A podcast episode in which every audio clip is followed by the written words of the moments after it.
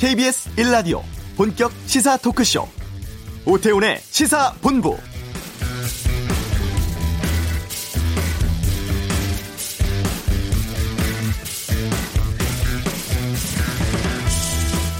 (2016년 10월) 초 태풍 차바가 부산 경남 제주를 강타했습니다.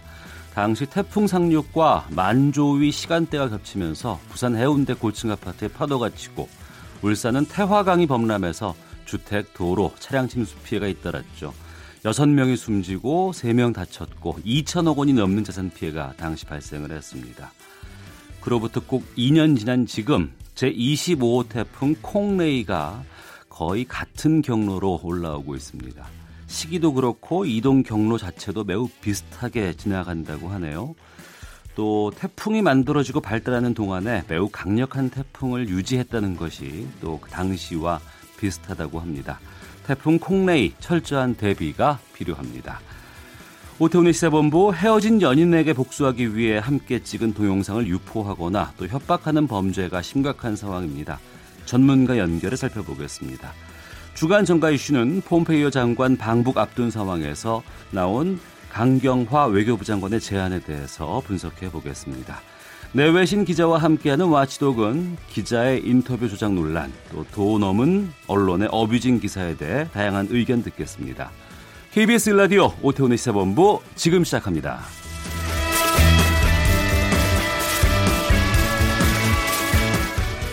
오후를 여는 당신이 꼭 알아야 할 가장 핫하고 중요한 뉴스 김기화 기자의 방금 뉴스 시간입니다. 김기화 기자 어서 오십시오. 안녕하세요. 잠시 뒤에 이명박 전 대통령 1심 선고가 있죠? 그렇습니다. 오늘 재판 생중계 되는데요. 어, 이전 대통령은 어제 오후에 결국 변호인 통해서 불출석 사유서를 냈습니다. 나오지 않겠다는 건데요. 사실 뭐 나오고 싶지 않겠죠. 뭐 나와봤자 뭐 좋은 건 없을 것 같은데 건강도 좋지 않고 전직 대통령이 법정에 선 모습을 생중계하는 게 국격을 떨어뜨리고 국민 통합을 해치는 거다라고 주장을 했습니다. 이 전 대통령은 지금 서울 동부구치소에 수감 중입니다. 예. 그러니까 불출석해도 선고는 진행되는 거잖아요. 예, 그렇죠. 일단 정계선 부장판사가 각각 혐의 내용에 대해서 정리를 하면서 이거는 유죄, 이거는 무죄 이렇게 판단을 할 거고요. 유죄일 경우에는 양형 이후 이유 그리고 주문 낭독 순서로 진행이 됩니다. 선고 시간은요 한 1시간 이상 음. 그러니까 한 2시간 정도 걸릴 것 같은데요. 정확한 네. 시간은 잘 모르겠다고 합니다. 예. 결국은 이 나스가 누구의 것인가에 대한 대답이 해답이 나오지 않겠습니까? 거의 뭐 10년도 넘은 질문이죠. 다스가 누구 거냐는 건데 2007년 한나라당 대선 경선 때부터 이미 논란이 된 의혹입니다. 이에 대한 이 법원의 첫 판단이기 때문에 굉장히 중요하고요. 검찰이 기소한 이 이명박 전 대통령 혐의가 모두 16개인데 이 중에 7가지가 모두 다스라고 관련이 있습니다. 네. 그런데 만약에 여기서 다스가 이명박 대통령께 아니다라고 하면 이게 전부 다 무혐의 처리나거나 음. 어, 굉장히 낮은 형량을 받게 되기 때문에 굉장히 중요하고요. 다스 자금 349억 원을 횡령해서 정치 자금으로 썼다. 다스 관련 조세 포탈, 또 다스 현안에 청와대와 외교부 직원 등을 동원했다. 이런 직권 남용 혐의까지 있습니다. 네. 지금 검찰은 징역 20년 구형했어요. 그렇습니다. 여기서도 가장 이 형량에 영향을 많이 미친 게 다스 관련 혐의입니다. 그 네. 중이 제일 크고요. 이게 이제 근데 아까 말씀드린 바대로 이게 전부 이제 이전 대통령이 주인이라는 걸 전제로 한 구형이기 때문에 음. 이 점이 오늘 어, 양형과 유무죄 판단의 핵심적인 어, 판단이 될 것 같습니다. 삼성 관련 뇌물 혐의도 있잖아요. 그렇습니다. 요건 좀 다른 거인데요. 이 이른바 소송비 대납 의혹, 입니다 예. 다스가 미국에서 소송을 진행을 하는데 삼성 측이 소송비 67억 원을 대신 내줬다는 겁니다. 검찰은 당시에 이 삼성이 이건희 삼성전자 회, 장의 사면 등을 바라고 소송비를 대납해 준 거다. 그러니까 대가성이 있고 대가성이 있기 때문에 뇌물이다. 이렇게 본 거예요. 네. 그래서 기소를 한 건데 검찰은 그 증거 중에 하나로 이학수 전 삼성그룹 부회장의 자수서를 제시하기도 했습니다. 이 자수서에는 무슨 내용이 있냐면 이건희 회장의 사면 등 삼성에 도움이 될 것 같아서 우리가 지원을 했다. 이런 내용의 자수서입니다. 네. 이 전 대통령의 입장은 어떤 겁니까? 예, 뭐 다들 아시가, 아시겠지만 10년 넘게 음. 계속 부인을 해오고 있죠. 지금도 똑같고요. 어, 혐의 내용 전면 부인하고 있습니다. 다스는 형 이상은 씨 거고 관련자들의 진술은 모두 추측에 불과하다라는 겁니다. 뇌물 관련 혐의도 그거는 나와는 관계가 없다. 나는 모르는 일이다. 이런 입장만 고수하고 있습니다. 네. 어, 이 재판 외에도 김기춘, 조윤선, 신동빈 회장 선고가 이루어져요. 그렇습니다. 이 박근혜 정부 시절에 친정부 성격의 보수 단체를 지원한 혐의, 김기춘 전 대통령 비서실장과 조윤선 전 문화체육관광부 장관에 대한 1심 선고가 오늘 오후 2시에 서울중앙지법에서 열리는데요. 어, 김기춘 전 실장은 2014년부터 2015년 경, 전국 경제인 연합회 전경련을, 상, 전경련을 상대로 이 친정부적인 성격의 보수 단체들에게 돈을 지원해라. 그래서 23억 원을 지원하도록 한 혐의를 받고 있고요. 네. 어, 조윤선 전 수석도 2015년부터 2016년 30여 개 보수단체에 35억 원을 지원하도록 한 혐의, 그리고 국정원의 특수활동비 4,500만 원을 받은 혐의를 받고 있습니다. 그리고 오늘 오후 2시 반에는 국정농단과 경영 비리 사건으로 재판에 넘겨진 신동빈 롯데그룹 회장에 대한 2심 선고도 내려집니다. 네. 한진그룹 조양호 회장은 비리 혐의가 또 나왔다면서요? 그렇습니다. 검찰이 엄청 바쁠 것 같죠? 계속 나오는데요. 아, 야, 아, 아, 죄송합니다. 이건, 이건 경찰 수사인데요. 음. 회장 자택에 경비 비용을 이 회사 돈으로 처리했고, 또 이 손주를 위한 놀이터 공사비까지 계열사로 떠넘긴 혐의를 받고 있습니다. 네. 이런 식으로 10년에 걸쳐서 16억 원이 넘는 손해를 회사에 끼쳤다는 게 경찰 수사 결론인데요. 여기다가 비정상적인 회계 처리를 꼼수도 포착이 됐습니다. 인하대병원 옆에 대형 약국이 있는데 그 건물의 임대료로 매년 2억 3억씩을 현금으로 정석기업 측에 건넸고 이 돈을 이 돈은 이 자택 경비 비용에 충당이 됐다는 겁니다. 경찰 조사에서 조 회장은요, 이 정석 기업 사장이 알아서 한 거지 나는 모르는 일이다라고 했어요.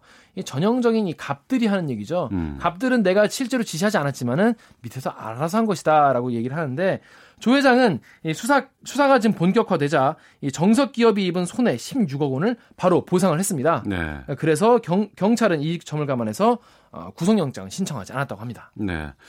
어, 지난달 소비자 물가가 1년 만에 최고치를 기록했다고 하는데 폭염이 영향을 미쳤다고요? 그렇습니다. 이 농산물의 이 물가가 지금 굉장히 높게 올랐, 올랐는데 거기에 폭염이 좀 영향을 미쳤기 때문인데요. 통계청에 따르면 9월 소비자 물가 지수가 1년 전보다 1.9% 상승했습니다. 지난해 9월 2.1% 오른 이후에 12개월 만에 가장 높은 수준입니다. 어, 여름철 폭염 그리고 폭우가 있었잖아요. 이렇게 네. 올해 굉장히 기상재해가 많았는데 이것 때문에 상추, 대파, 애호박 등 이 채소류의 가격이 지난해 같은 기간에 비해서 12.4%나 올랐습니다. 또 쌀, 고춧가루 같은 다른 농산물 가격도 많이 올라서 전체 농축수산물의 가격이 지난해보다 7% 넘게 올랐습니다. 네. 또 국제유가 상승 때문에 석유류 가격이 또 10% 넘게 올랐고요. 음. 서비스 물가도 1.4% 올라서 전체 물가가 오른 겁니다. 네. 남북이 오늘 평양에서 14선언 11주년 공동 행사를 열었어요. 그렇습니다. 평양에 있는 인민문화궁전에서 14선언 11주년 기념, 기념을 한 이 민족 통일 대회를 열고요. 공동 호소문을 채택을 했습니다. 이 공동 호소문의 주요 합의 사항은 네 가지인데요. 어, 남북은 판문점 선언과 9월 평양 공동선언이 6.15 공동선언, 또 14선언의 빛나는 계승이다. 새로운 통일 이정표라고 평가한다. 그러면서 모두가 이 판문점 선언과 이 9월 평양 선언을 철저히 이행해서 평화, 번영, 통일의 새 역사를 써나가자. 그리고 우리 민족의 운명을 또 스스로 결정하는 이 새 시대를 전진시켜 나가야 한다. 그리고 이 전쟁 위험을 종식시키고 핵무기, 핵 위협이 없는 평화의 터전으로 만들자. 건데요. 사실 뭐 선, 언이 아니라 그냥 호소문이기 때문에 네. 실질적인 내용이 없지만 어, 이, 이 이후에 이 조명근 장관 그리고 리, 리선권 조평등 위원장이 만날 예정으로 돼 있어요. 그래서 사실상 고위급 회담이라고 볼 수 있지 않습니까? 예. 그래서 앞으로 이 판문점 선언 또 평양 선언을 어떻게 이해해 나갈지 그런 협의가 본격화되지 않겠냐라는 분석이 나오고 있습니다. 네, 김기화 기자였습니다. 고맙습니다. 고맙습니다. 이 시각 교통 상황 살펴보겠습니다. 교통정보센터의 박경원 리포터입니다. 네, 빗길에 오늘 정체가 쉽게 풀리지 않고 있는데요. 거기에 사고 소식이 특히나 많습니다. 지금 남해 제2고속도로 지선 냉정 쪽으로는 서부산 나대목 김해공항 진출로입니다. 화물차 승용차가 추돌하면서 기름이 유출된 사고인데요. 도로 청소 작업 때문에 차량 통행 안 되고 있어서 미리 우회하셔야겠습니다. 지금 사고 여파로 감전에서 서부산까지 2km 구간 정체 극심하고요.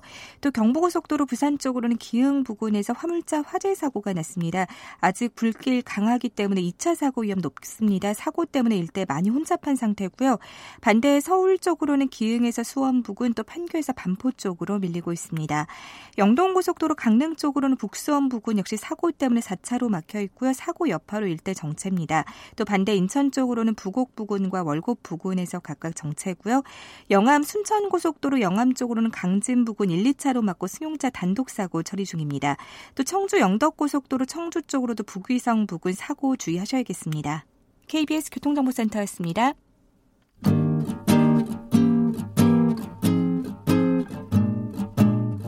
KBS 1라디오 오태훈의 시사본부 여러분의 참여로 더욱 풍성해집니다. 방송에 참여하고 싶으신 분은 문자 9730번으로 의견 보내주세요. 애플리케이션 콩과 마이케이는 무료입니다. 많은 참여 부탁드려요.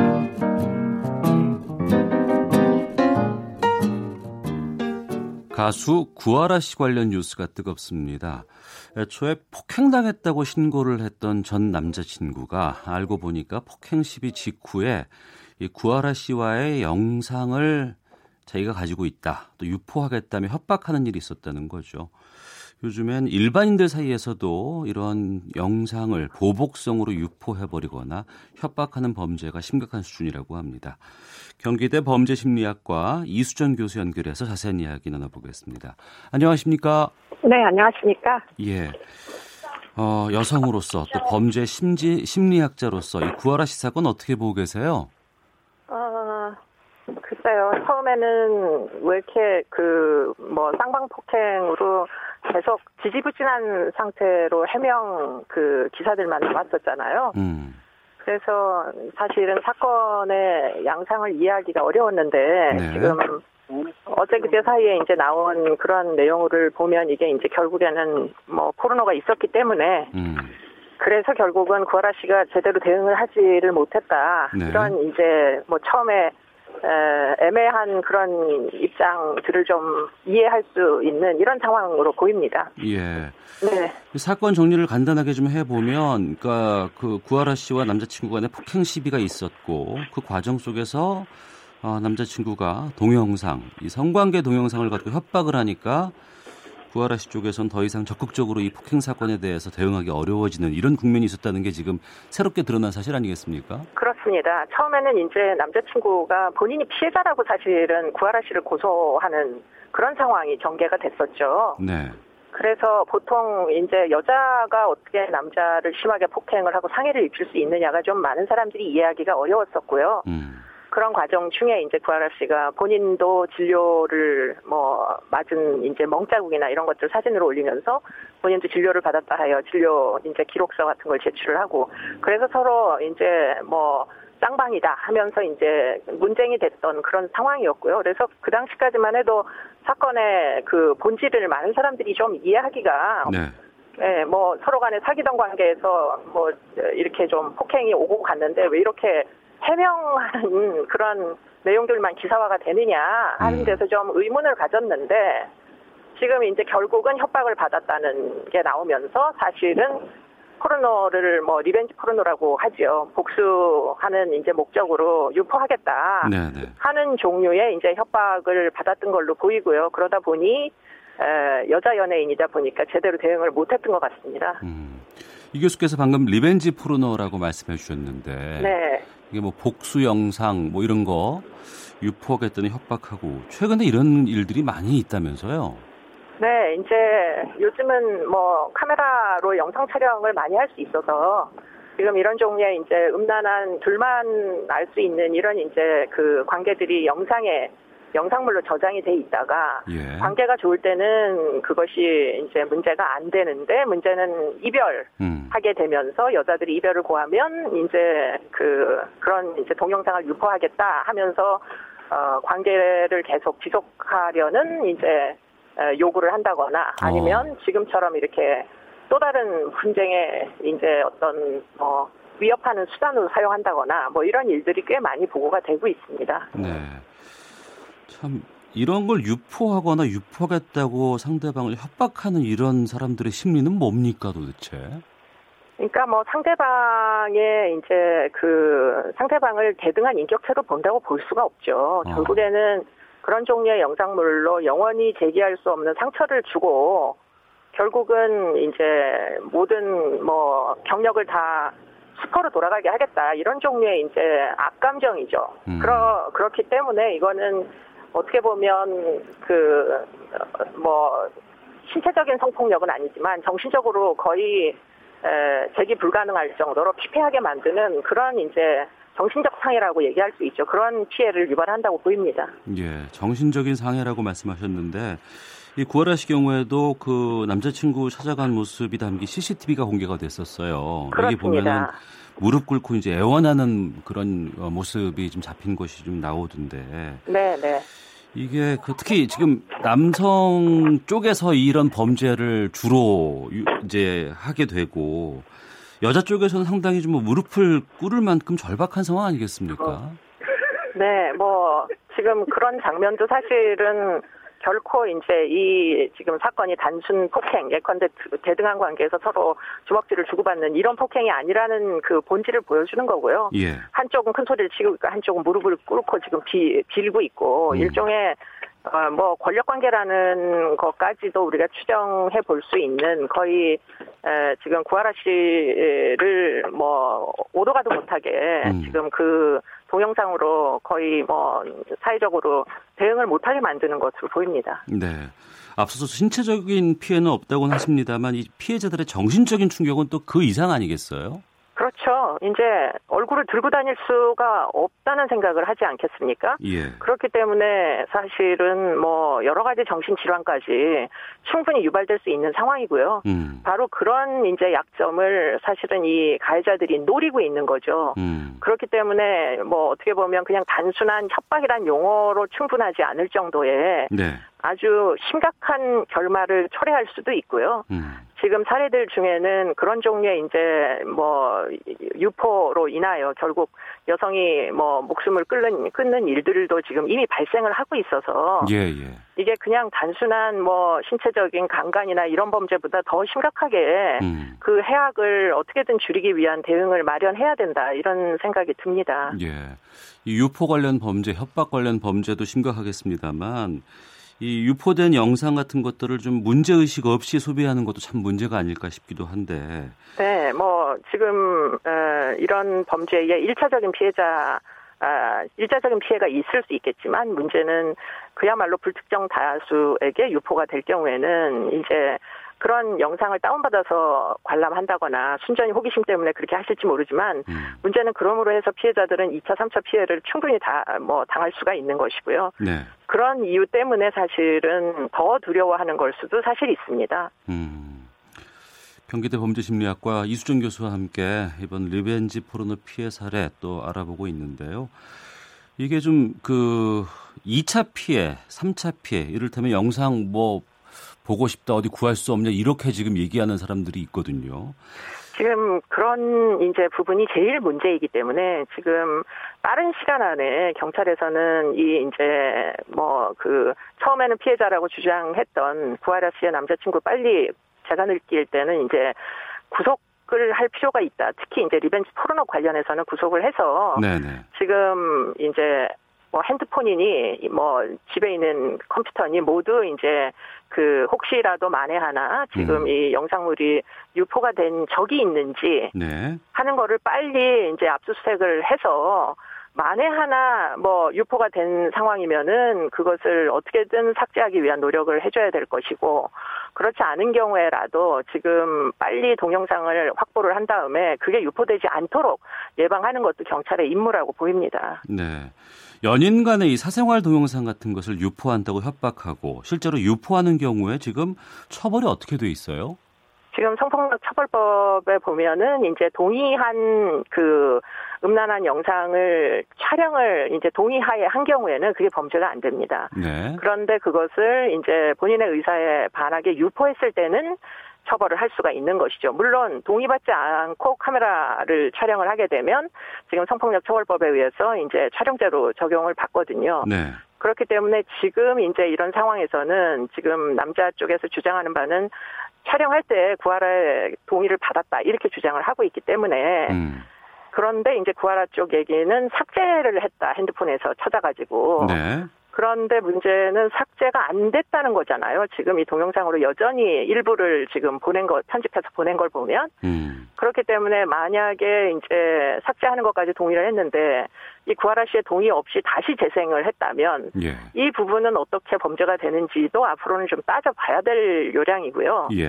그리고는 무엇보다도 유포를 시켰는지 안 시켰는지 지금 음. 빨리 압수수색을 해가지고 이게 혹시 만에 하나라도 SNS나 뭐 아는 뭐 동료에게 만약에 전송이 됐다면 네. 그것 자체가 범죄가 되기 때문에 빨리 수사를 진행하는 게 지금으로서는 이제 뭐 여러 가지 피해를 막을 수 있는 그런 길이라고 보입니다. 음.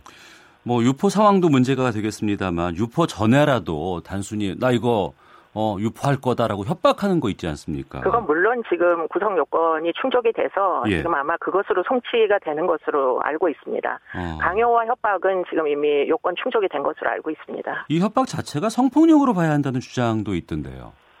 어, 성폭력으로 지금 볼 수밖에 없는 상황인데 예. 지금 협박죄는 형법으로도 충분히 규율을 할 수 있기 때문에 음. 그 부분은 뭐 형법을 적용해서 지금 송치를 할 예정인 것으로 알고 있고요. 네.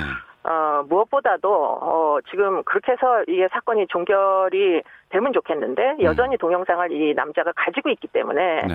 또 다른 피해, 그 수사 과정 중에도 얼마든지 피해가 발생할 수가 있는 그런 과정 중에 있거든요. 그걸 어. 떻게 지금 경찰에서 중단을 시킬 건지 하는 부분을 우리가 예의 주시를 해야 될 상황으로 보입니다. 네. 그리고 이제 이 구하라 씨 경우는 연예인이라서 그나마 좀 이렇게 예, 관심도 좀 있고 그래서 압수수색까지 간 부분이 있는데 사실 일반적으로 그 일반인의 경우에는 압수수색 등을 좀 이렇게 신속하게 하는 부분들이 좀 힘들어서 유포전에 막을 수 있는 방법이 제한적일 수밖에 없거든요. 어떻게 좀 해야 그렇죠. 되는 게 맞는지 좀 알려주세요.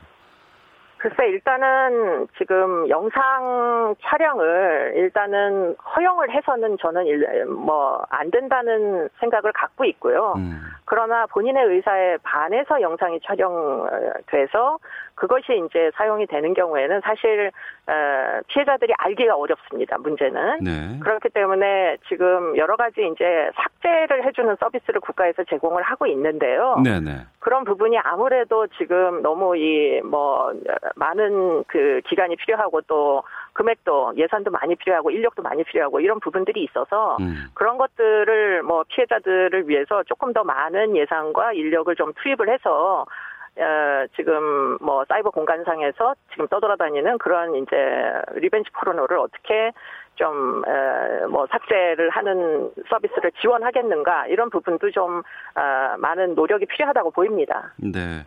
끝으로 좀 여러 가지 이러한 혹시나 이런 피해 때문에 괴로워하시는 분들도 계실지 모르겠어요. 어, 교수님께서 좀 조언 한마디 해주신다면은요. 지금 정신적인 피해 때문에 아주 고통을 받고 계시는 분들이 꽤 많은 것으로 알고 있는데요. 음. 이미 이제 성폭력 피해자들을 지원하는 법률에서는 다양한 상담 서비스를 제공을 하고 있습니다.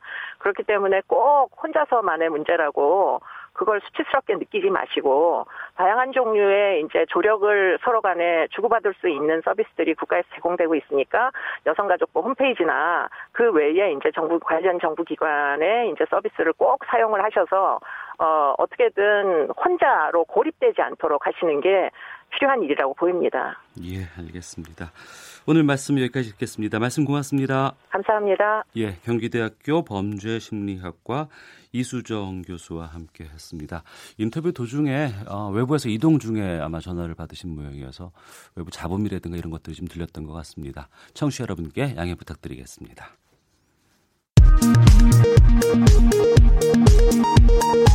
헤드라인 뉴스입니다. 25호 태풍 콩레이의 영향으로 제주도 전역에 강풍주의보가 내려진 가운데 제주 공항에도 강풍특보와 윈드시어가 내려지면서 항공기 운항이 차질을 빚을 것으로 보입니다. 다스 비자금 등 349억 원을 횡령하고 111억 원의 뇌물을 수수한 혐의로 재판에 넘겨진 이명박 전 대통령의 1심 선고가 오늘 내려집니다. 박근혜 정부 시절 친정부적 성격의 보수단체들을 지원한 혐의, 이른바 화이트리스트 사건으로 기소된 김기춘 전 대통령 비서실장과 조윤선 전 문화체육관광부 장관에 대한 1심 선고가 오늘 오후 2시 서울중앙지법 형사 28부 주재로 열립니다. 미국 재무부는 어제 북한과 무기 사치품을 거래한 터키 기업과 북한인 한 명에 대한 독자 제재를 한다고 밝혔습니다. 금융감독원 임직원들이 2년에서 4년 전 내부 규정을 어기고 주식 투자 등을 했다가 감사를 받은 사실이 뒤늦게 확인됐습니다. 지금까지 라디오 정보센터 조진주였습니다.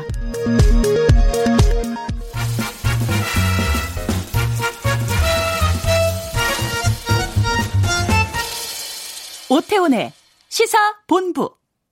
네, 한 주간의 정치 이슈를 정리하는 이승원의 정가 이슈 시간입니다. 시사평론가 이승원 시 자리하셨습니다. 어서 오십시오. 네, 안녕하세요. 예. 이 폼페이오 국무장관의 방북 앞두고 강경화 외교장관이 종전 선언 또 영변 핵 폐기 이 빅딜을 제안을 했는데 어떤 내용인지부터 좀 소개해 주세요. 일단 새로운 접근법인 건 확실해 보여요. 저도 예. 이제 육자회담부터 취재를 해왔던 사람인데 아 이런 방법도 있었겠구나라는 음. 생각을 일단은 인터뷰 내용을 이제 듣고 개인적으로 느꼈는데요. 한마디로 어차피 이제 사찰을 하게 되고 검증하고 또 폐기하는 과정은 뭐 세계적인 이 핵 전문가 해커 박사 같은 경우도 10년 이상은 걸린다 이렇게 얘기를 하고 있어요. 완벽하게 없애려면. 음. 그러니까 이제 너무 장기적인 과제고 또 이제 사찰하고 신고했는데 왜 북한에서 이거 내용 빠졌냐 이제 뭐 북미 간에 계속 논란이 있을 거잖아요. 네. 그러니까 그런 어려운 문제 일단 뒤로 미루고 영변 핵시설을 폐기하면 이제 미국이 종전 선언을 해주는 이런 막교환을 먼저 하면서 어떤 양측 간의 신뢰 조치를 구축하자 이렇게 제안을 한 겁니다. 음. 아, 현지 시간 3일 워싱턴 포스트와 강경화 외교장관이 이제 인터뷰를 하면서 여기서 나왔던 얘기인데요. 어, 강 장관은 이런 얘기를 했습니다. 이 북한은 영변 핵시설을 영구적으로 폐기하겠다고 시사를 했고, 네. 또 이것은 핵 프로그램에서 매우 큰 부분이다라고 얘기를 했고요. 어, 그렇기 때문에 종전선언 같은 미국의 상응 조치에 대한 화답으로 북한이 영변 폐기를 한다면 이 비핵화로 가는 아주 매우 큰 진전이 될 것이다 이렇게 밝히기도 했습니다. 예. 네. 이게 개인 의견인 건지 아니면 공식적인 제안인 건지는 좀 모르겠습니다만 음. 이게 어떤 의미를 갖는 거예요? 기본적으로 이제 아까 잠깐 말씀드렸 듯이 통상적인 비핵화라는 거는 우리 이런 핵무기가 있고 핵시설이 있고 핵물질이 있어 하면서 장소, 물질 이런 모든 것들에 대해서 이제 신고를 하는 거예요. 그러니까 네. 핵 리스트를 제출한다고 하죠. 그러면 이제 IAEA 이제 이런 그 원자력 에너지 기구 같은 데서 들어와서 얘네들이 신고한 게 맞는지 이제 사찰하고 검증하는 과정입니다. 그다음에 이제 검증이 끝나게 되면은 이제 폐기하는 과정 이렇게 음. 긴 과정 여정이 남아 있는데 이게 굉장히 교과서적인 방법이에요. 그래서 네. 지난 2005년 9.19 공동선언 도출 이후에 이제 이런 문제 가지고 엎치락뒤치락 하다가 사실은 잘 안 됐잖아요. 예. 음, 그러니까 그 과거에 어떤 한번 실패 사례도 있고 지금 음. 북미 간의 신뢰가 너무 안 쌓여 있는 사, 상황이기 때문에 우리 정부가 일종의 중재안을 어떻게 보면 내놨다고 보실 수 있을 겁니다. 네. 아, 어쨌든 그 이제 3일 이 인터뷰 내용이 나갔고요. 어, 우리 뭐 내신 기자들 입장에서도 굉장히 궁금하잖아요. 그래서 음. 마침 어제 내신 기자 회견이 있었는데 같은 질문이 쏟아졌어요. 네. 아, 강경화 장관은 역시 같은 얘기를 했습니다. 아, 우리가 과거에 했던 방식과는 조금 다른 방식으로 접근할 필요가 있다. 음. 아, 그래서 어차피 이제 신고 사찰하면은 논란이 불가피하니까 빨리 할 수 있는 거 먼저 끝내자 이런 의미를 어, 가질 수 있다고 볼 수 있습니다. 네. 네. 폼페이오 장관이 7일 그러니까 일요일 날 방북을 합니다. 네. 그리고 당일로 바로 우리나라로 이제 와서 여러 가지 강경화 외교장관도 만나잖아요. 그렇죠. 성과 같은 것들도 네. 공유를 할 것 같은데 그러니까 우리가 이미 이런 중재안을 제안해 놓은 상황인가요? 그렇습니다. 일단 우리 정부가 여기에 대해서 이제 제안을 한 상태고 음. 강 장관은 이 상응 조치와 관련해서 이 한미 간에 꼭 생각을 같이 한다는 것은 아니다 이렇게 얘기를 했어요. 그 얘기는 어쨌든 한미 간에 약간 이견이 있다라는 걸 스스로 인정했음에도 불구하고 어쨌든 우리는 우리의 또 나름의 목표치가 음. 있고 방법론이 있는 거 아니겠습니까? 그것이 네. 이제 동맹 관계 협의 과정에서 당연히 어, 있어야 될 얘기고요.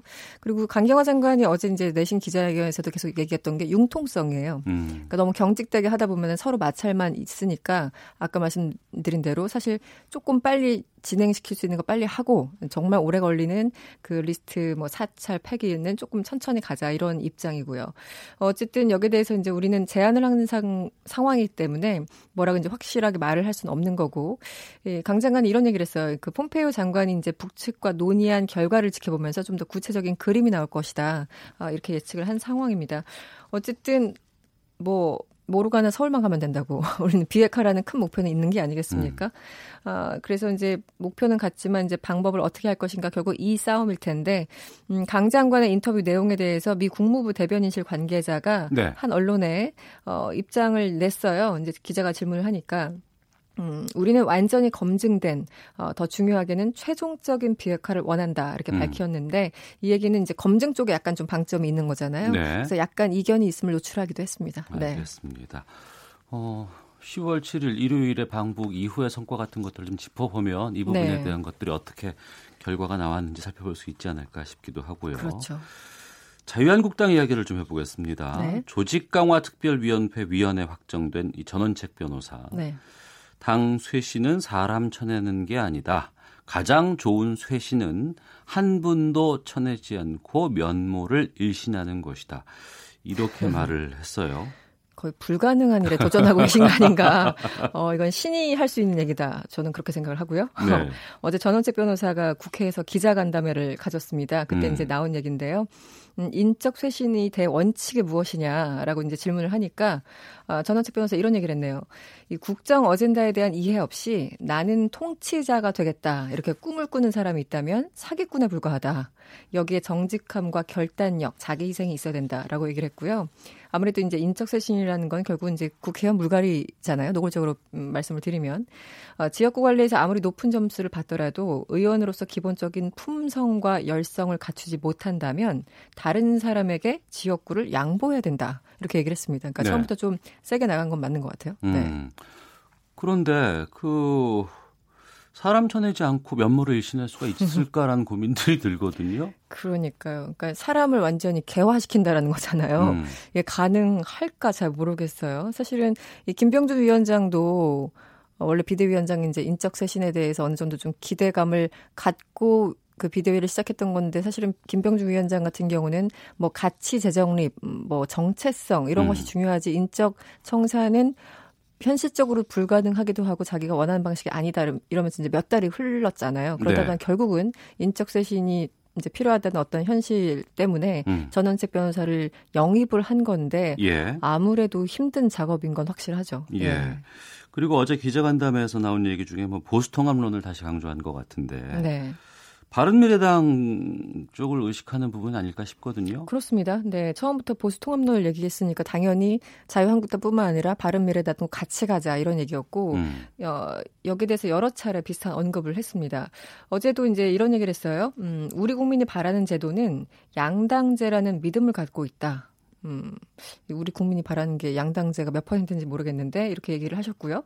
아, 지금처럼 절박한 때 이 보수가 분열돼서는 더 이상 희망이 없다 이런 취지에서 그동안 이제 보수 통합론을 강조했었던 것이고 네. 그럼에도 불구하고 바른미래당의 반발을 의식해서인지 아, 그 바른미래당을 위해서 자리를 비워놓겠다는 뜻은 아니었다 이렇게 얘기를 했어요. 음. 그러니까 이 얘기를 좀 편하게 설명을 드리면 통합을 하려면 한마디로 지역구를 비워놔야 되잖아요. 예, 예. 그러니까 예를 들어 이제 유승민 의원한테 오시라 다시 돌아 돌아오시려면은 유승민 의원 지역구 사실 비워놔야 됩니다. 당협위원장 앉히면 안 되는 거고. 음.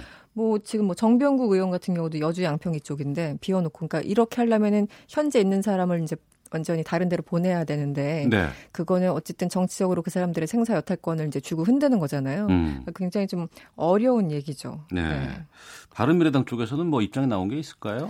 바른미래당에서 이제 김관영 원내대표가 음. 굉장히 좀 여기 대해서 반발을 하고 있어요. 어. 우리 당 건들지 마 거의 뭐 이런 분위기인데 예. 어, 오늘 인터뷰를 했어요. 우리 당에 대해서 당내 사정을 몰라도 한참 모르는 얘기다. 음. 아, 그러면서 아, 사실 국민의당과 바른정당이 통합을 하면서 우리는 중도 정당을 지향하고 있고 지금 통합돼서 7개월 정도밖에 안 됐다. 더군다나 손학규 대표도 사실은 뭐 당선된 지 얼마 안 됐잖아요. 그래서 이제 중도 정당으로서 제대로 모습을 갖춰가려고 이제 시 동을 거는데 음. 무슨 보수 대통합이냐 이렇게 얘기를 하면서 우리를 이제 자극하는 거에 대해서 굉장히 좀 불쾌하다 이런 입장을 드러내기도 했습니다. 네. 네. 상황을 보겠습니다. 김병준 음. 위원장은 인적 쇄신에 나서지 않았어요. 네. 그리고 이제 전원책 변호사를 새로 이제 아, 조직 강화 특별위원회 위원으로 확정하면서 영입을 했는데 음. 사실상 어 비례위원장이잖아요. 그렇죠. 그런데 이제 책임 떠넘기기 아닌가라는 비판도 좀 나오고 있는데 실제 이 상황의 전망은 어떻게 보세요? 그렇죠. 사실은 이제 안 한다와 못 한다는 큰 차이인데 음. 겉으로는 안 한다가 사실은 못 한다를 대변하는 말일 수도 있어요. 그래서 네. 김병준 위원장이 그동안 계속 이제 다른 식의 어떤 접근을 시도했으나 결국은 존재감 없이 몇 달 동안 흘러온 건 또 사실 아니겠습니까? 음. 아, 당장 박지원 민주평화당 의원이 이제 이런 얘기를 했어요. 이 전원책 변호사를 조직 강화 특위 위원으로 영입한 것에 대해서는 아, 김 위원장이 자기 손에는 물도 피도 안 묻히겠다는 것이다 이렇게 얘기를 했고 아, 박지원 의원 또 이런 얘기도 했네요. 이 역대 정치권을 보면 칼질을 해서 성공한 사람이 없다. 그래서 나는 전 변호사가 어떤 조건을 내세우더라도 그 나물에 그, 아, 그 밥에 그 나물이 될 것이다. 이렇게 굉장히 회의적인 전망을 하고 있습니다. 음. 어쨌든 지금 이제 여러 가지 상황이 있잖아요. 친박, 그 골수 친박들이 아직도 존재하는 것이고, 예. 소위 말하는 이제 복당파, 김성태 원내대표처럼 이제 복당파가 또 한켠에 있는 거고, 이 양쪽에서 이도전도 아니게도 눈치를 보는 또 다수의 초선 의원들이나 이런 분들이 계시기 때문에 음. 굉장히 개파 간에 복잡한 건 사실인데 이것을 전 변호사가 또 당내 사정을 아주 잘하는 분이라고 할 수 없잖아요. 외부 예, 예. 인사기 때문에. 그래서 음. 얼마나 효과적으로 잡음을 최소화하면서 할 수 있을지 어, 긍정적으로 전망하는 사람은 현재까지는 그렇게 많아 보이진 않습니다. 어제 저희 각설하고 코너에서 네. 김용남 전 의원하고 현근택 전 부대변인이 이제 인터뷰를 했는데 네. 어, 당원 당규를 음. 바꿔서라도 전원책 변호사에게 지금 위원이잖아요. 그렇죠. 위원장도 아니거든요. 네. 타이틀 줘야 한다고 하던데 이승원 평론가께서는 어떻게 보세요? 그 위원장 타이틀을 주고 싶진 않았던지 어. 김병준 위원장이 어, 모든 걸 다 주겠다, 실권을 예. 다 넘기겠다고 했는데 음. 어, 이름까지 뺏어가면 많이 화를 내실 것 같아요. 어. 그래서 이제 그거는 좀 힘들다고 보고 실질적으로 위원장은 김병준 위원장이 하더라도 정말 제대로 당을 쇄신할 거라면은 이름은 빼고 모든 실권과 권한을 준다면 음. 뭐 같은 효과를 낼 수 있겠죠. 근데 이름 자체는 위, 그 물론 굉장히 상징적으로 중요할 수 있는데 네. 현실적으로 가능할까요? 또 음. 모르겠습니다. 예.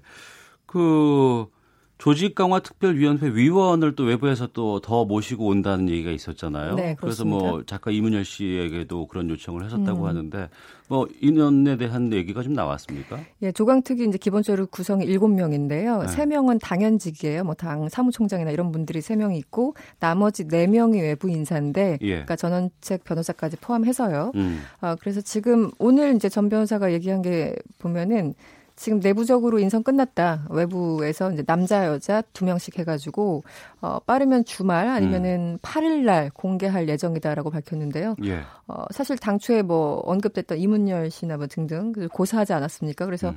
다들 이거 사람 구하는 거 힘든 거 아니야라고 얘기를 했었는데 일단 8일 날 뚜껑을 한번 열어봐야 될 것 같습니다. 알겠습니다. 네. 자, 이승원 평론가와 함께했습니다. 말씀 고맙습니다. 네, 고맙습니다. 자, 오태훈의 시사본부 1부 여기서 마치겠습니다. 2부 와치도 코너 준비되어 있는데요. 전 MBC 기자의 인터뷰 조작 논란에 대해서 다양한 의견 들어보도록 하겠습니다. 그리고 60일 동안 자전거로 미 서부를 종단하면서 독도를 알린 새 청년이 있습니다. 직접 스튜디오에 모시겠습니다. 뉴스 들으시고 잠시 후 2부에서 뵙겠습니다.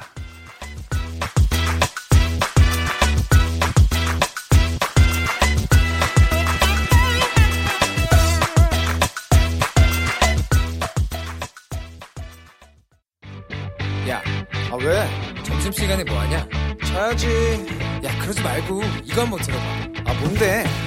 지금 당장 라디오를 켜봐 나른한 오후 깨울 시사 토크쇼 모두가 즐길 수 있고 함께하는 시간 유쾌하고도 신나는 시사 토크쇼 오태훈의 시사본부. 오태훈의 시사본부 금요일 2부는 한 주간의 언론 보도를 분석하고 비평하는 정상근 알파고의 watchdog 감시견 시간이 있습니다. 정상근 전 미디어오늘 기자, 자만 아메리카의 알파고 시나씨 외신 기자 두 분과 함께합니다. 두 분 어서 오십시오. 네, 안녕하세요. 예. MBC 노사 공동 정상화 위원회가 과거 MBC 기자의 리포트 다섯 건에서 인터뷰 조작을 확인했다고 밝혔습니다. 이 장본인은 지금 퇴직을 한 김세희 전 MBC 기자인데요. 김 전 기자가 리포트에 사용한 인터뷰 13개를 조사했는데 7개가 조작된 것으로 확인됐다고 전했습니다. 실제 취재 현장에서 확보되지 않은 음성을 방송 화면 속 인물 인터뷰인 것처럼 편집하거나 인터뷰 대상의 신분을 바꾼 사례, 사건이 발생한 것으로 묘사한 장면에 일상적인 스케치 화면을 사용한 사례 등인데요. 정상근 기자, 이게 제보라든가 증언으로 불거진 건가요? MBC에서? 네, 지금 MBC가 뭐 노사가 함께 이 정상화 위원회라는 기구를 만들고 네. 뭐 과거의 잘못된 관행이나 뭐 보도에 대해서 총체적으로 조사를 하고 있는 상황인데요. 네.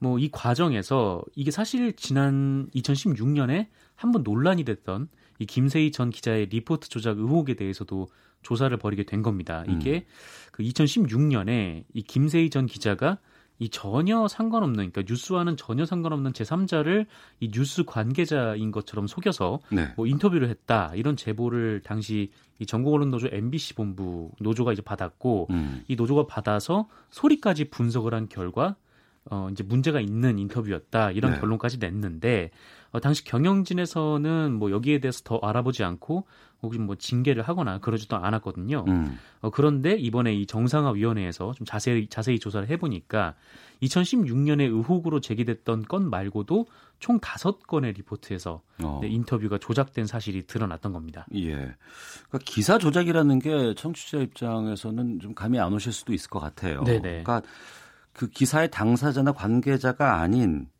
지인을 동원해서 인터뷰를 했다는 거 이것도 조작인 거죠? 네, 그렇습니다. 뭐 이런 식인데요. 그러니까 지난 2011년 10월 23일 이 뉴스데스크에 아쉬운 배낭 예절, 뭐 대중교통 에티켓 지키기라는 음. 보도가 나온 적이 있었어요. 예. 이거를 김세희 전 기자가 냈는데 이게 지하철을 타면 이 백팩을 크게 맨 사람들이 있잖아요. 그래서 예, 예. 그분들이 이제 몸을 흔들면 음. 이 백팩이 흔들리니까 막 부딪히고 그래서 어, 불편한 분들이 많다. 뭐 이런 리포트였는데 그래서 이 시민 인터뷰가 나옵니다. 그래서 네. 아, 이 백팩 때문에 좀 지하철 타고 오기가 힘들었어요. 뭐 이런 내용들이 뉴스를 통해서 나왔는데 네. 사실 이게 이렇게 멘트를 따기 어려운 인터뷰는 아니거든요. 그렇죠. 예. 네, 예. 지하철에서 워낙 그때 당시에 이 논란이 음. 됐으니까요. 어, 그런데 이 알고 보니까 이 인터뷰를 한 사람이 이 MBC의 취재 차량 운전 기사분이었다라는. 겁니다. 어. 그러니까 지하철을 타고 온 승객이 아니라 예. 어, 그러니까 뭐 차 운전해 주시는 분이 어. 지하철을 타고 온 승객인 것처럼 인터뷰를 해 줬다라는 거죠.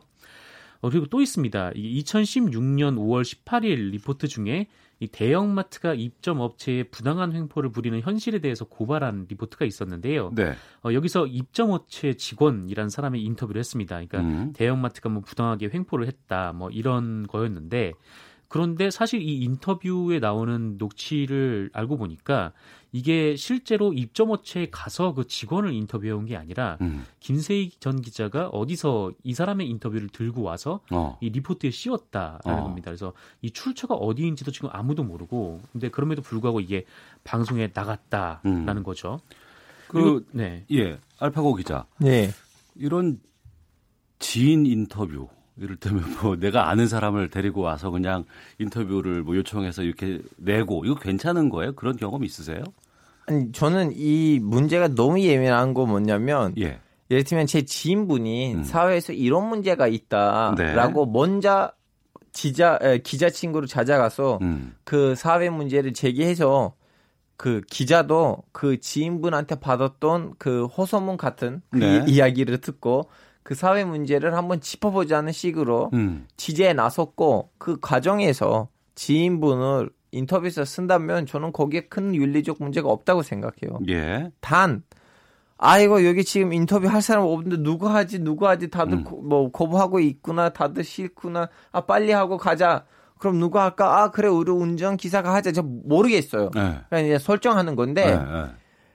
이런 배경으로 나왔다면 큰 문제이죠 어. 왜냐하면 언론의 역할은 국민의 목소리를 내는 건데 네. 그 국민의 목소리보다는 일종의 뭐지 그 팀의 목소리를 내는 음. 것이지 아니면 뭐 공무원 정신을 그냥 대충 하고 가자 뭐 그런 것이지 그럼 그걸로부터 이제 언론의 역할이 죽는 건데 네. 거기에 문제가 있는 거죠. 그래서 저는 이 정도로 그 얘기가 나왔다면 김 김 전 기자가 어떻게 해명할 것인지 궁금해요. 음. 뭐 해명은 안 한 상태인데 예. 사실 아까 알파고 기자께서 말씀하신 대로 뭔가 지인이 음. 아이 사회에 진짜 이런 문제가 있더라라고 네, 하는 건 네. 뭐 충분히 있을 수 있고 뭐 음. 그런 건 취재할 수 있는데 요런 경우도 있었어요. 그러니까 일종의 주문형 인터뷰인데 주문형 인터뷰. 네네. 그러니까 부모님 댁의 아파트 경비원 분께 뭐 부탁을 해서 이런 내용으로 말해주세요라고 하고 인터뷰를 땄다라는 어. 겁니다. 그러니까 이거는 그 경비원 분이 어떤 문제가 있어서 아 이런 문제를 보도해 주세요라고 한 게 아니라 이런 내용을 말해달라고 시킨 것이죠 기자가. 음. 그래서 그거는 좀 굉장히 문제가 되는 거고 또 자기 지인인 그러니까 윤서인 씨, 그러니까 만화가 윤서인 씨를 이 뉴스에 등장을 시켜서 네. 이 벤츠의 리콜 관련된 보도를 했었는데 음. 이 윤서인 씨가 벤츠를 타는 건 맞는데 이 리콜된 기종을 타진 않았거든요. 그래서 어. 그것도 한번 논란이 된 바 있습니다. 예. 그 기자들 보면 취재원 조작 관련해서 뭐 사건 일어나는 경우가 종종 있는 것 같긴 하거든요. 유혹 같은 게 좀 있습니까? 아니면 이 편해서 그런 거예요? 이제 민- 문제는 그거예요. 방- 우리가 지금 지적하고 있는 문제점은 사실은 지명 기자, 뭐 음. 신문사 기자들의 경우에는 되게 많아요. 그래요? 되게 많은데 어. 적발 안 될 뿐이에요. 어. 왜냐하면 기사석에서 뭐 누가 그렇게 그렇게 말했다 하는 식으로 쓰면 거기 거, 거의 감시위원들한테 거의 안 걸리는 부분이 상당수예요. 신문에선 그런 기사를 많이 예. 본것 같아요. 예. 강남 사는 뭐, 누- 뭐, 누구 50대 누구 네. 씨는 뭐 이렇게. 왜냐면. 말 자체가 그 어떻게 보면 설정된 음. 인터뷰 멘트인데 그거 문맹에서 크게 큰 문제를 일으키지 않고 정치적으로도 큰 문제를 일으키지 않는 한 누가 따지진 않아요. 이 사람이 어디 있는 사람인지 나 이거 한번 따져볼게 하진 않아요. 어. 근데 이제 그건 방송국에서 너무 힘들거든요. 왜냐면 방송국에서는 누가 와서 그 얘기를 해줘야 돼요. 네네, 맞아요. 해주고 난 다음에 촬영해야 되는데 음. 이거 크게 많이 크게 하고 많이 하면 언젠가 걸리게 돼 있어요. 음. 그래서 이제 똑같은 기자인데 신, 뭐 신문사 기자는 맨날 맨날 하고 나는 이걸 뭐 오래가만 한번 했는데 걸렸다는 자체가 어. 기분이 나쁘고 억울한 일이에요. 음. 그래서 지금 그런 문제가 있다는 거죠. 이건 지금 김 전 기자의 문제가 아니고 음. 이거 있어요. 음, 언론 전체의 문제일 수도 예, 있다. 예. 어. 그러면 이번 같이 이제 MBC는 노사 공동 정상화 위원회에서 이게 밝혀진 거예요. 확인됐다고. 이렇게 기사 조작 사실 같은 게 밝혀지면은 뭐 어, 처벌 되, 되나요? 어떻습니까? 이게 뭐 언론사별로는 뭐 다르겠지만 뭐 대체로 기사 조작 같은 경우에는 뭐 언론에서도 사실 좀 중대 범죄로 취급이 되는 문제가 있어서 예. 이 웬만하면 이게 걸렸다 하면은 거의 뭐 중징계죠. 뭐 정지가 음. 아니면 해고로 이어지는데 이 다만 법적으로 보면 뭐 이 보도로 인한 인해서 이 피해자가 어떤 피해를 입었다라고 네. 소송을 걸지 않으면 뭐 좀처럼 어떻게 뭐 처벌할 수 있는 길이 뭐 별로 없는 것 같습니다. 아까 음. 알파고께서 말씀하신 대로 사실 그냥 신문을 쭉 보면서 읽다 보면 뭐 이 익명의 사람이 누구인지 사람들은 잘 관심을 갖지 않잖아요. 네. 그러니까 그렇게 그냥 넘어가는 경우들이 많고 아예 그냥 기사가 너무 터무니없어서 뭐 허위 사실 유포 뭐 이런 부분에 걸릴 수는 있긴 하지만 뭐 인터뷰 주장 뭐 이런 것들은 뭐 작고 워낙 비일비재하기 때문에 좀 그냥 넘어가는 경우들이 많은 것 같습니다. 알파고 기자, 외신에서 이렇게 뭐 취재원이라든가 기사 조작 사례 같은 것들이 좀 유명한 게 좀 있죠. 그 외신이라는 말이 예를 들면 외국 기자가 네. 외국에 있는 사건을 자기 네. 나라로 할 때는 주로 하는 뉴스들은 스트레이트 기세이니까 네. 그 나라에 있는 그 기관이 무슨 기- 예, 기자 발표를 했는데 그 기자회견을 했는데 그 내용을 그대로 하니까 음. 거의 그럴 여지가 없어요. 네. 물론 예를 들면 뭐 연평도가 연평도에다가 북한이 도발했는데 한, 한국 국민들이 뭐라고 뭐 어떻게 생각하냐. 그때는 대충 대충 가서 외신들도 뭐 너 어떻게 생각해? 음. 한두 명이 아 무섭다 한두 명은 괜찮다 우리 대한민국 구- 강하다. 이름하고 나이 정도는 뭐 뻥치는 사람들도 있어. 어차피 뭐 멘트만 따니까. 음, 음, 음. 근데 이제는 국내에서는 네네. 국내 기자가 자, 자국민 독자한테 그럴 음. 행위에는 터키에서도 외국에서도 크게 이런 식으로 뭐 다루고 항의하고 그러긴 한데 네. 터키에서도 딴 나라에서도 지면지 신문상 그렇게 더마비 올리진 않아요. 왜냐면 음. 잘 걸리지 않으니까요. 음. 근데 방송국 기자는 한 번 걸리면 크게 문제가 되고 다음에는 개그쇼에다가 그 기사들을 가지고 뭐 비꼬 뭐 이렇게 놀리기도 하고 그래요. 음, 알겠습니다. 정상근 전 비디오널 기자, 자만 아메리카의 알파고 신하시 외신 기자와 함께 한 주간의 미디어 비평하고 있는데요. 어, 다음 아이템으로 좀 가보죠. 한국경제TV가 기사에 일본의 성인 비디오의 작품 번호를 적시해서 논란이 되고 있습니다. 일본 성인 비디오 배우의 방한 소식을 다룬 기사에서 해당 여배우의 작품 번호를 상세하게 적시를 했다고 하는데 현행 법상 일본 성인 비디오물 유포 보유는 불법이라고 하고 정상근 기자. 네. 그러니까 일본의 배우가 출연한 작품에 그러니까 그 영상 번호 네네. 이런 작품 번호를 자세하게 적었다고 하는데 이걸 왜 기사에다가 적어요? 어, 그거는 저도 의문스러운 내용인데. 예. 그러니까 이게 일본 아이돌이에요. 일본 음. 아이돌인데 다만 그 아이돌 멤버가 일본의 그 성인 영화를 찍은 네. 그러니까 그런 배우들로 이루어진 그룹이라고 합니다. 그래서 이 아이돌 그룹이 우리나라에 와서 이제 화보 촬영을 했다는 건데 음. 뭐 화보 촬영을 했 다라는 것 자체도 이렇게 뉴스로서 가치가 있는지 잘 모르겠지만 어쨌거나 이거를 뉴스로 내보낸다고 해도 네. 뭐이 사람이 어떤 작 그런 영화를 찍었는지 음. 뭐 그렇게 그거를 굳이 넣을 필요는 없죠. 이게 왜냐면은 그게 이제 검색이 된다고 하더라고요. 그러니까 그 사람이 찍은 어떤 그런 그 뭐 제품 번호가 있는데 음. 이 제품 번호를 포털에 검색을 하면은 그 영상과 관련된 물, 그 것들이 나온대요. 그래서 네, 네. 이게 좀 유해 정보로 취급이 될 수 있어서 어. 이거는 뭐 적을 필요도 없는 거고 적어서도 안 되는 거를 적은 셈이죠 언론에서. 예, 이거 알파 기자 막 아니 웃고 이거는 있는데 예. 지금 한국하고 일본의 특징이 있어요. 음. 예를 들면 뭐 서양이나 뭐 물론 중동도 그런데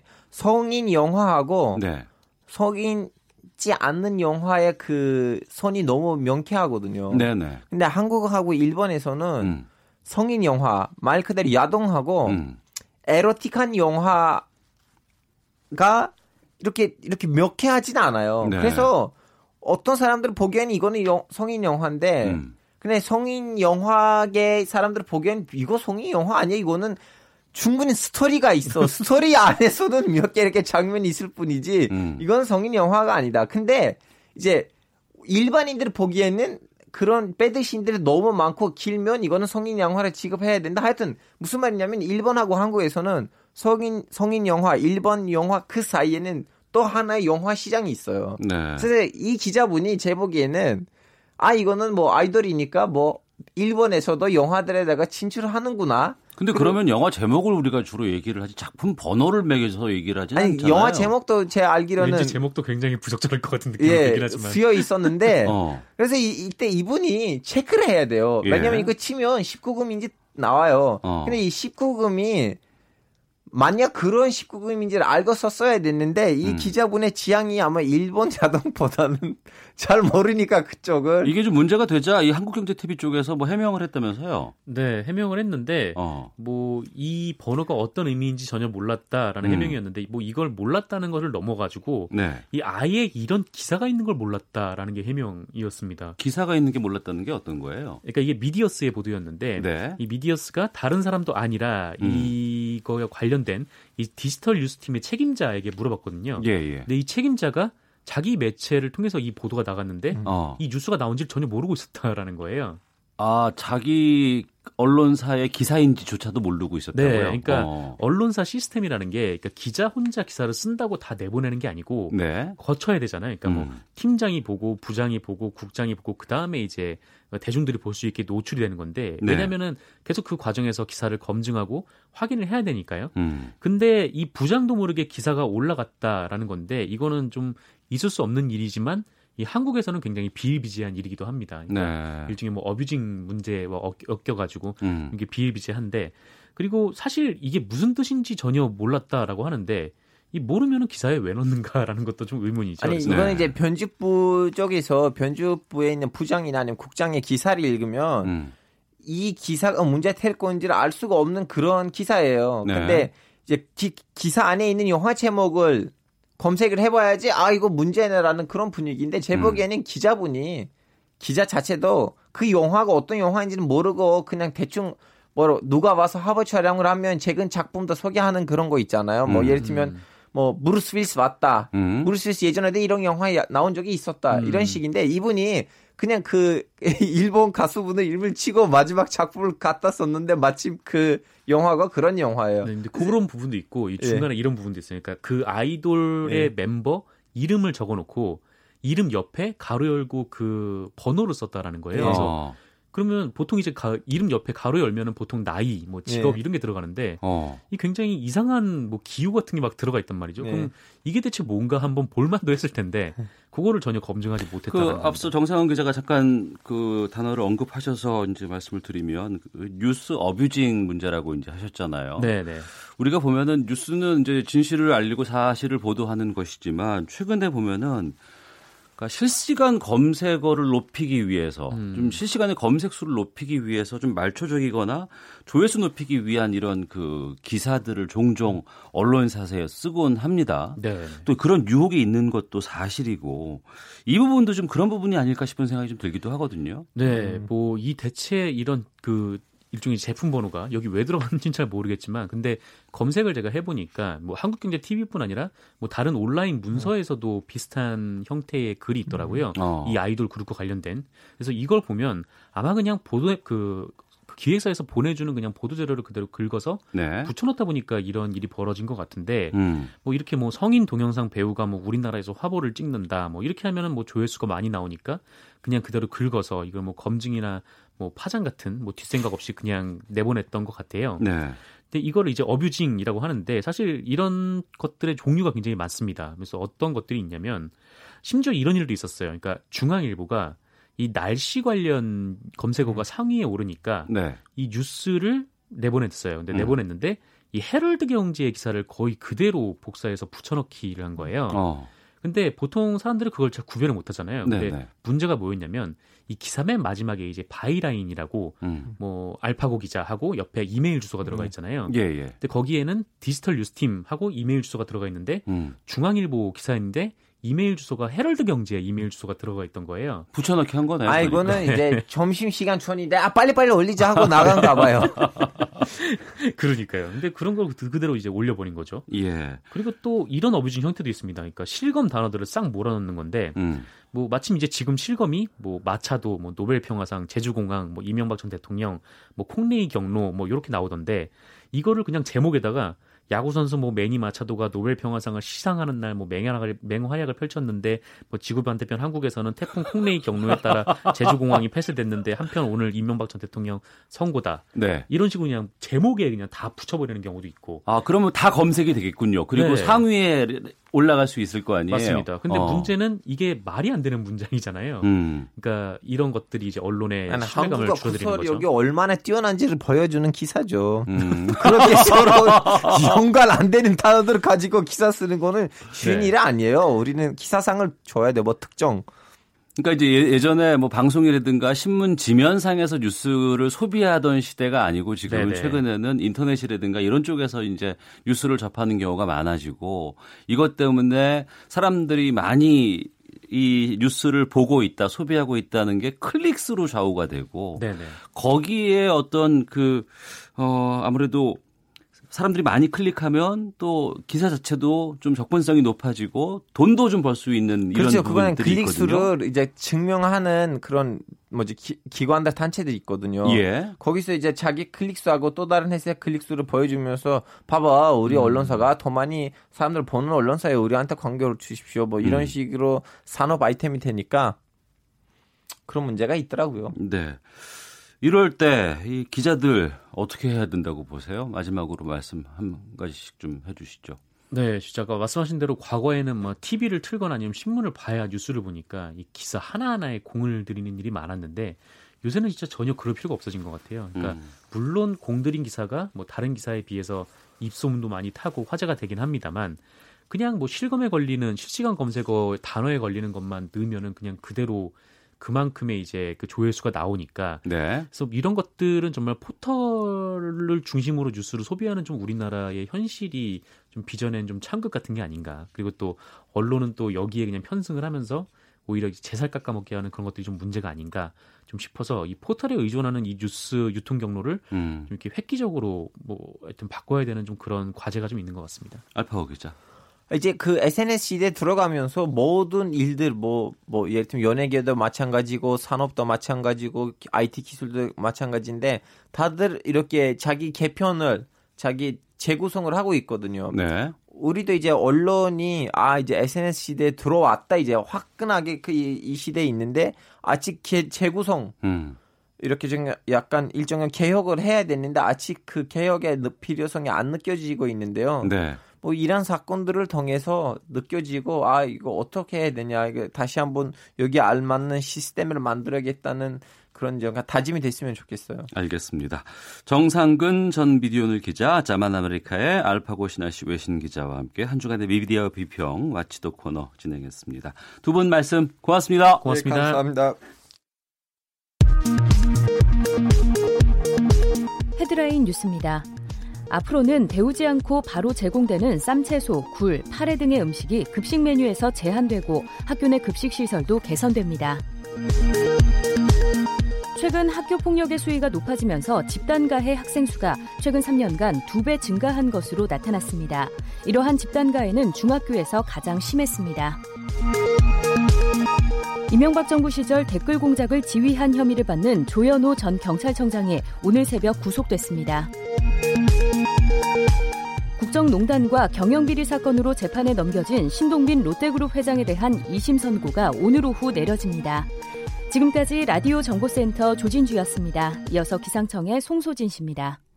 태풍 콩레이가 북상 중입니다. 중급의 중형 태풍으로 어제보다 세력이 조금 약해졌지만 이동 속도가 빨라지면서 오늘 밤이면 제주도 남쪽 먼바다까지 올라오겠고요. 내일 오전에는 남해상, 내일 정오 무렵에는 부산 부근 바다를 지나 동해상으로 빠져나갈 것으로 예상됩니다. 따라서 오늘 밤부터 내일 오후까지가 태풍의 고비가 되겠습니다. 현재 제주도 먼바다에 태풍 경보가 내려져 있고 오늘 밤이나 내일 새벽부터는 남부지방 지방과 일부 중부지방에도 태풍특보가 확대되겠습니다. 또 호우와 강풍특보도 곳곳에 내려지겠습니다. 내일까지 전국에 매우 강한 비바람이 예상되는데요. 특히 제주도의 100에서 산지에는 500mm가 넘는 폭우가 쏟아지겠고 남해안과 동해안, 전남 서해안과 지리산 부근에도 300mm 이상의 집중호우가 예상됩니다. 그 밖에 남부지방은 최고 150mm, 중부지방에도 30에서 곳에 따라 120mm 이상의 많은 비가 내릴 전망입니다. 또 해안 지역은 폭풍의 가능성도 있어서 대비를 철저히 하셔야겠습니다. 태풍 정보였습니다. 이어서 이 시각 교통 상황을 KBS 교통정보센터 박경은 씨가 전해드립니다. 네, 빗길에 고속도로 위로는 사고 소식이 계속해서 이어지고 있습니다. 경부고속도로 서울 쪽으로는 오산 부근이고요. 사고 때문에 1, 2차로 막혀 있습니다. 2km 구간에서 밀리고 있고요. 이후로는 달래내서 반포까지 11km 구간 속도 줄입니다.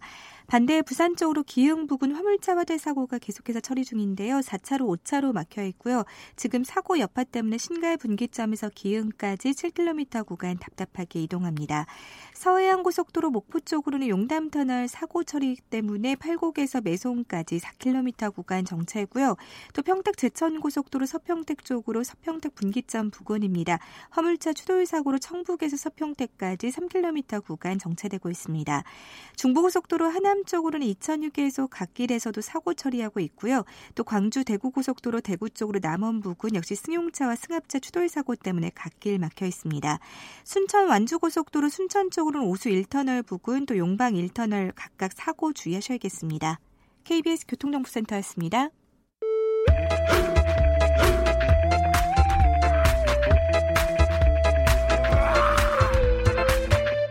오태우래 시사 본부 60일이라는 기간 3,500km라는 거리는 나라를 위한 일이라고 생각하기엔 일시적이고 아주 작은 일이라고 생각을 합니다. 60일간 자전거로 미 서부를 종단하면서 독도를 알린 새 청년과 만나봅니다. 독도에 대한 관심과 애정이 넘치는 자랑스러운 젊은이들인데요. 세 분 어서 오십시오. 네, 안녕하세요. 예, 한 분 한 분씩 자기 소개를 직접 해주시죠. 왼쪽부터. 예. 네, 네 저는 네, 팀 DOPP에서 실천과 무모함을 담당하고 있는 팀장 이경준입니다. 이경준 씨. 네. 그리고요. 네, 저는 DOPP에서 그 지도, 네. 내비게이션 역할을 했던 길태진입니다. 길태진 씨. 또 저는 DOPP에서 감성과 그리고 총무를 맡았던 하우영이라고 합니다. 하우영 씨. 이경준, 길태진, 하우영 이 세 청년이 미 서부 종단을 하시면서 독도를 알린 거예요. 먼저 이경준 팀장? 네. 리더? 네. 예. 그 DOPP라고 소개하셨는데 어떤 건지를 말씀해 주세요. 어, 팀명에 대해서 일단 되게 고민을 많이 했는데 음. 진짜 이렇다 할 게 딱히 나오지가 않아가지고 네. 차선책으로 일단 독도 프로텍티 프로젝트의 그 앞자를 따가지고 네. DOPP 사실은 그 군 생활하다 보면 화생방 할 때 이제 MOPP가 나오잖아요. 예, 예. 거기서 조금 따가지고 음. DOPP가 됐습니다. 그럼 세 분은 다 복학생들이세요? 네, 그렇습니다. 그렇군요. 독도가 새겨진 깃발을 꽂고 자전거를 이제 타면서 미국을 종단하신 거예요. 어떻게 해서 이걸 하게 되신 건지를 말씀해 주시죠. 누가? 리더가? 예. 네. 처음에는 관광 말고 여행을 하고 싶었어요. 그래서 예. 미국 아메리카 대륙 자전거 여행이 이제 버킷리스트가 됐었고 음. 이제 그러다 보니까 여행이 아닌 관광이 하자 그냥 단순히 자전거 타는 거 말고 다른 게 하고 싶었고 네. 평소에 또 사회제에도 관심이 많았어요. 그래서 음. 저희는 이제 대학생이니까 잃을 게 없거든요. 그래서 네. 잃을 거 없는 우리 젊은이들이 한번 올바른 세상을 만들어 보자. 그래서 음. 무모함과 올바른 세상을 이제 같이 콜라보 해가지고 네. 저희의 프로젝트가 되게 되었습니다. 예. 길태진 씨는 왜 그러면 미국을 선택을 한 건지를 좀 말씀해 주세요. 아, 저랑 경준이랑 예. 스무 살때 이제 서울에서 해남, 해남에서 부산 이렇게 12일 동안 자전거를 타고 여행을 한번 했던 적이 있는데요. 네. 그때 저희가 여행을 하면서 나눴던 농담이 음. 아 다음번에는 미국을 한번 자전거로 여행을 해보자 네. 이런 식으로 얘기가 나와서 그 버킷리스트를 이제 군대 전역하고 음. 실현하기 위해 미국을 선택했습니다. 이경준 씨와 김, 길태진 씨는 어렸을 때부터 친구분? 네, 고등학교 고등학교 네. 동창들. 네. 어. 하우영 씨는요? 저는 경준이야 대학교 동기라서 과 동기라서 이렇게 예, 예. 먼저 알- 이렇게 알게 되고 예. 저 친구 둘이 알게 돼서 어. 이제 프로젝트를 하면서 태진이라는 친구 그때 알게 미국 서부를 자전거를 타고 종단하는 건 참 힘든 일이에요. 근데 그거를 뭐 하고 싶은 사람들은 많이 있을 것 같아요. 근데 거기에 독도를 알리겠다는 건 왜 같이 접목을 시키신 거예요? 하우영 씨가 말씀해 주실까요? 네, 맨 처음에 사실은 독도 자체에 관심이 있었다기보다는 저희가 음. 자전거로 그런 꿈을 버킷리스트라서 이루고 싶었던 거거든요. 네. 근데 저희가 그냥 하기보다는 나라를 위한 일 혹은 좀 더 의미 있는 의미를 좀 더 하고 싶어서 어떤 일이 있을까 하다가 뭐 사회적으로 관심을 가진 게 뭐 위안부 일도 있을 거고 네. 한국 자체를 알리는 것도 있을 거고 하지만 가만히 생각해 보면 독도라는 그런 독도라는 단어가 어느새 보면 저희 주변의 친구들만 봐도 조금 옛날 이야고 옛날 이야기고 좀 많이 좀 쾌쾌 묵은 이야기로 들리기도 하거든요. 아, 그래요? 어. 저희가 그렇게 된 거 이제 잊혀져가는 독도를 한번 해보자라고 네. 얘기가 나와서 했던 것 같아요. 처음에 이 아이디어는 누가 던진 거예요? 제일 처음에. 처음에 이제 여행을 같이 태진이랑 저랑 이제 얘기하다가 보니까 서, 로도 이제 알게 모르게 독도에 관심이 있었던 거예요. 이 음. 친구는 고등학교 때 독도에 가봤었고 네. 저는 그 이전에 혼자 해외여행 갈 때 독도 얘기를 외국인들한테 했었는데 반응이 또 좋더라고요. 음. 그래서 이제 아 그럼 이 방향성을 이렇게 가보자 해서 이렇게 기획을 시작하게 된 것 같아요. 이게 두 달을 네. 다니셨다고요? 네. 돈도 많이 들어갔을 것 같은데 비행기 값도 그렇고. 네. 네, 비행기 값도 그렇고 많이 들었는데 예. 가기 전에 저희가 크라우드 펀딩이라고 저희가 배지랑 카드 만들어서 음. 이제 사이트에 올려서 크라우드 펀딩을 해서 모금을 하기도 했고요. 예, 예. 대한민국 독도협회라고 협회가 저희 이야기에 관심을 가져주시고 음. 후원을 많이 해주셔서 거기서 후원 받기도 하고 네. 뭐 아르바이트나 저희 용돈 모아가지고 했던 음. 걸로 한 것 같아요. 네. 얼마 들었어요? 아직 정확하게 세워보진 않았는데 그때 네. 갈때 당신 비행기 값 하고 하면 한 얼마 얼마 얼마 저희 들었죠? 사비는 사실 비행기 값 정도만 됐던 것 같고 예. 나머지는 이제 현지에서도 또 현지에서 저희가 LA에서는 광복절 행사에 참석하고 이래가지고 어. 거기 현지인들 분들이 되게 저희에 이렇게 응원해 주시는 차원 용돈을 맞춰 주셔가지고 예, 예. 현지 조달이 또 되더라고요. 그러다 보니까 또 근데 저희 여행이 막상 캠핑이니까 뭐 엄청 돈을 필요로 하지도 않았고 그래서 네. 그렇게 막 돈이 돈이 급하진 않았던 것 같아요. 있는 대로 살았던 것 같아요. 네. 그 잠은 어디서 잤어요? 잠은 이제 저희가 캠핑장을 옮겨 다니면서 산속 네. 같은 이런 캠프그라운드에서 음. 잠을 텐트 치고 잤었어요. 네. 사막 같은 곳도 만나고 그럴 거 아니에요. 어, 저희가 미 서부 그 해안가를 주변으로 달렸다 달려서 음. 사막은 없었고 네. 완전 숲 나무 울창한 숲속 음. 이 대부분이었던 것 같아요. 아, 혹은 바닷가, 해안가나. 어. 무섭지는 않으셨어요? 밤에 뭐 야생동물이라든가. 네, 좀 초반에는 특히 많이 무서워가지고 예. 그 갔다 오신 분들이 곰도 나타나고 하니까 어. 조심해라 해서 뭐그 베어 곰 이제 이렇게 쫓, 쫓아내는 스프레이 이런 거 샀었는데 그런 것도 있어요? 근데 이게 가다 보니까 예. 자전거가 1, 2km만 무거워져도 이게 되게 힘들거든요. 음. 뒤에서 잡아 당기는 것 같고. 네, 그래서 네. 타다가 이건 아니다. 어. 돈못 봤으니까 그냥 버려버리자 해가지고 버리고 나중에는 그냥 달렸어요. 하루에 보통 몇 킬로씩 이동을 하세요? 한 70km에서 80km 정도 달렸던 것 같아요. 매일 매일. 근데 또 네. 길이 좋은 날은 130km까지 더 달린 적이 있었고 예. 또막 산이 많아가지고 산을 넘을 때는 한 50km 달린 날도 있었고 어. 좀 왔다 갔다 했는데 평균적으로는 한 80km 정도. 예. 남자 셋이서 다닐 때요. 네. 좋은 곳으로 여행 가도 싸워요. 의견이 안 맞아서. 근데 이렇게 험한 곳에 오래 장시간 동안 물론 좋은 의미로 시작은 했지만 중간중간에 다투거나 이런 일도 많이 있을 것 같은데. 어, 느 분이 얘기하실까요? 공식적인 답변을 하시나요? 아니면 비공식적인 거? 날 것을 원합니다. 사실 처음에는 이제 거기서는 이제 싸울 힘이 없었다는 게 좀 맞는 것 같고 서로 하루 종일 자전거 타다가 지쳐가지고 예.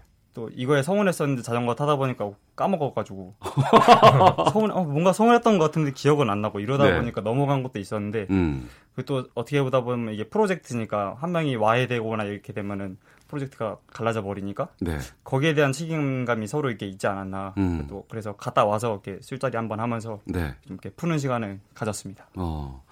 길태진 씨가 그러면 내비게이션 담당하셨다고 네. 하셨잖아요. 그러니까 우리가 뭐 이런데 낯선 곳을 가다 보면 어 이 길이 아닌데 다, 뭐 다시 돌아가자 뭐 이런 경우도 있곤 하거든요. 그런 것도 있었어요. 네, 저희 여행 아마 3일차, 음. 3일차쯤에 그 가고자 하는 방향이 있었는데 길을 잘못 들어가지고 음. 한 20마일 정도를 돌아서 갔던 적이 있어요. 근데 네. 그래도 그 부분에 있어서 그냥 하- 좀만 다른 날 더 자전거를 타면 되니까 음. 괜찮다 싶어서 그냥 앞으로 그냥 밀고 나갔던 네. 적이 있었어요. 예. 다양한 분들을 많이 만나야 되잖아요. 우리가 물론 그 장거리를 이동하면서 독도라는 깃발을 꽂은 것도 의미가 있겠습니다만 알리기 위해서 가신 거기 때문에 많은 사람들에게 만나고 또 이 독도에 대한 유인물도 좀 전달하고 하는 작업들을 하셔야 될 것 같은데 만났던 분들 중에서 어떤 분들 좀 생각나시는지를 좀 말씀해 주세요. 어 사실 하우영 씨, 예. 네. 사실 거기서 만났던 외국인 분들이 한국 자체를 모르는 분도 계셨고 음. 아니면 한국을 알면 이제 일- 한국이 일본의 식민지였던 과- 과거, 과거 역사를 알고 계신 분도 있었는데 네. 이제 독도에 대해서는 잘 모르고 계시더라고요. 음. 그래서 만나는 분들한테 독도가 어떤 곳인지 아니면 독도가 우리 땅인 이유를 음. 첨가해서 독도가 이제 관광지로서의 우수함 이런 거를 주로 좀 알리려고 했던 것 같아요. 그 네. 가지고 갔던 배지나 카드나 이렇게 나눠드리면서. 예. 이경주 씨가 만나신 분들 중에서도 뭐 좀 기억나는 분들 있으면 소개해 주시죠. 저는 한 번은 이제 거기에 그 우리나라 자동차 브랜드 자동차가 있, 이- 그 있잖아요. 근데 현대, 기아? 아, 아, 네. 네. 네, 그게 이게 차고 앞에 세워져 있더라고요. 그래서 예. 너무 반가워가지고 어. 그날 저희가 잘 때가 외국에서. 우리나라 차 만나면 되게 반가워요. 네, 맞아요. 네. 그래서 아 이분이라면 나한테 가지면 태극기 있으니까 좀 관심을 보여주지 않을까, 좀 마당에 텐트 좀 채워치게 해주지 않을까 해서 예, 예, 예. 톡톡톡하고 이제 들어가는데 어. 영화에서만 보던 그 상반신 탈의하신 그 엄청 이렇게 거대하신 할아버지가 나오시더라고요. 예, 예. 그래서 좀 이렇게 좀 불쌍한 표정으로 얘기했더니 어. 진짜 영화에서 보던 것처럼 You can't 막 이렇게 하면서 막 어. 되게 억양과 액센트 세면서 너 여기 잘 수 없다고 나가라고 하는 거예요. 예. 그래서 나갔는데 나가다가 이제 거기 산책 오신 음. 6.25 참전용사 할아버지를 만난 거예요. 6.25 한국 전쟁에 네, 한국 참전하신 참전하신 어, 어, 어. 분이. 예, 예. 그 저희의 태극기 보니고 먼저 반가워가지고 관심을 좀 가져주시더라고요. 예. 그래서 아, 자기 한국 와봤다고 해서 언제 와봤냐니까 6.25 한국 전쟁에 참전을 했다고 하는 거예요, 진짜. 음. 근데 얘기하다 보니까 실제로 인천 상륙 작전에도 참전하셔가지고 어. 어, 일단 너무 감사한데 너무 배고파가지고 배고프고 잘 데도 없어가지고 예. 일단 저희 디자인한 그 배지를 드리면서 음. 감사하다는 말 진짜 정말 많이 하고 네. 그렇게 뒤돌아섰습니다. 자진 않았어요. 저기 가서. 그날 잘 데가 없어가지고 예. 더 자전거 타가지고 어. 다른 데 갔습니다. 어, 그 잘 때를 찾아야 되는데 못 찾는 경우도 있을 것 같아요. 네. 생기면. 길태진 씨는 어떻게 하셨어요, 그럴 땐? 어, 잘 곳을 정하고 출발을 하긴 했었는데 음. 이게 저희랑 저희 생각과 다르게 아무것도 없는 곳에 떨어진 적이 있거든요. 음. 진짜 지역명이 네마라는 곳이 있었어요. 네마? 네. 네. 그래서 거기는 약간 마을일 거고 음. 사람들이 있을 거다라는 생각으로 자전거를 타고 갔는데 진짜 사람도 없고 지나다니는 차도 없고 음. 아무것도 없는 그냥 도로 한복판이었던 거예요. 예. 그래서 어떻게 하지 이렇게 고민하다가 자전거를 더 타고 갈까 음. 아니면 여기서 말 그대로 노숙을 할까 음. 얘기하다가 자전거는 세 명 다 자전거를 탈 힘이 없는 거예요. 음. 그래서 여기서 텐트 치고 자자 해서 폐교 앞에 저희가 그냥 구석에 숨어서 텐트를 치고 잤던 적이 있어요. 예. 이렇게 세 분이서 독도를 알리기 위해서 험한 이제 활동을 한 거예요. 주변의 친구들은 뭐라고 했는지 궁금하기도 하고 요즘 대학생들이 역사에 대한 인식은 어떤지도 좀 말씀해 주세요. 대학생들의 역사에 대한 인식이라고 하면 사실은 한국 대학생들이 이제 취업 준비하느라 바쁘잖아요. 예. 그래서 역사는커녕 이제 거의 사회에 돌아가는 일에도 관심을 갖기 힘든 게 사실이거든요. 음. 그래서 저희가 근데 그렇게 알고 있었는데 막상 하니까 저희가 이제 이런 걸 준비한다고 하니까 그때서야 이제 술자리에서 뭐 역사 얘기하고 이런 거 잘 안 하잖아요. 네, 예. 한다고 하니까 이제 뭐 역사에 관해서 관심 있던 친구도 그때서야 보이고 음. 저희도 이거 하면서 좀 새롭게 알게 된 사실이 있었던 것 같아요. 예. 60일 동안의 이 여정에서 가장 힘들었던 시기는 언제였어요? 사실 신체적인 힘든 그런 거보다는 네. 꾸준하게 엄청 갑자기 팍 자극이 오는 게 아니기 때문에 음. 신체적인 것보다 정신적인 게 좀 힘든 게 더 많았던 것 같아요. 저는 이제 음.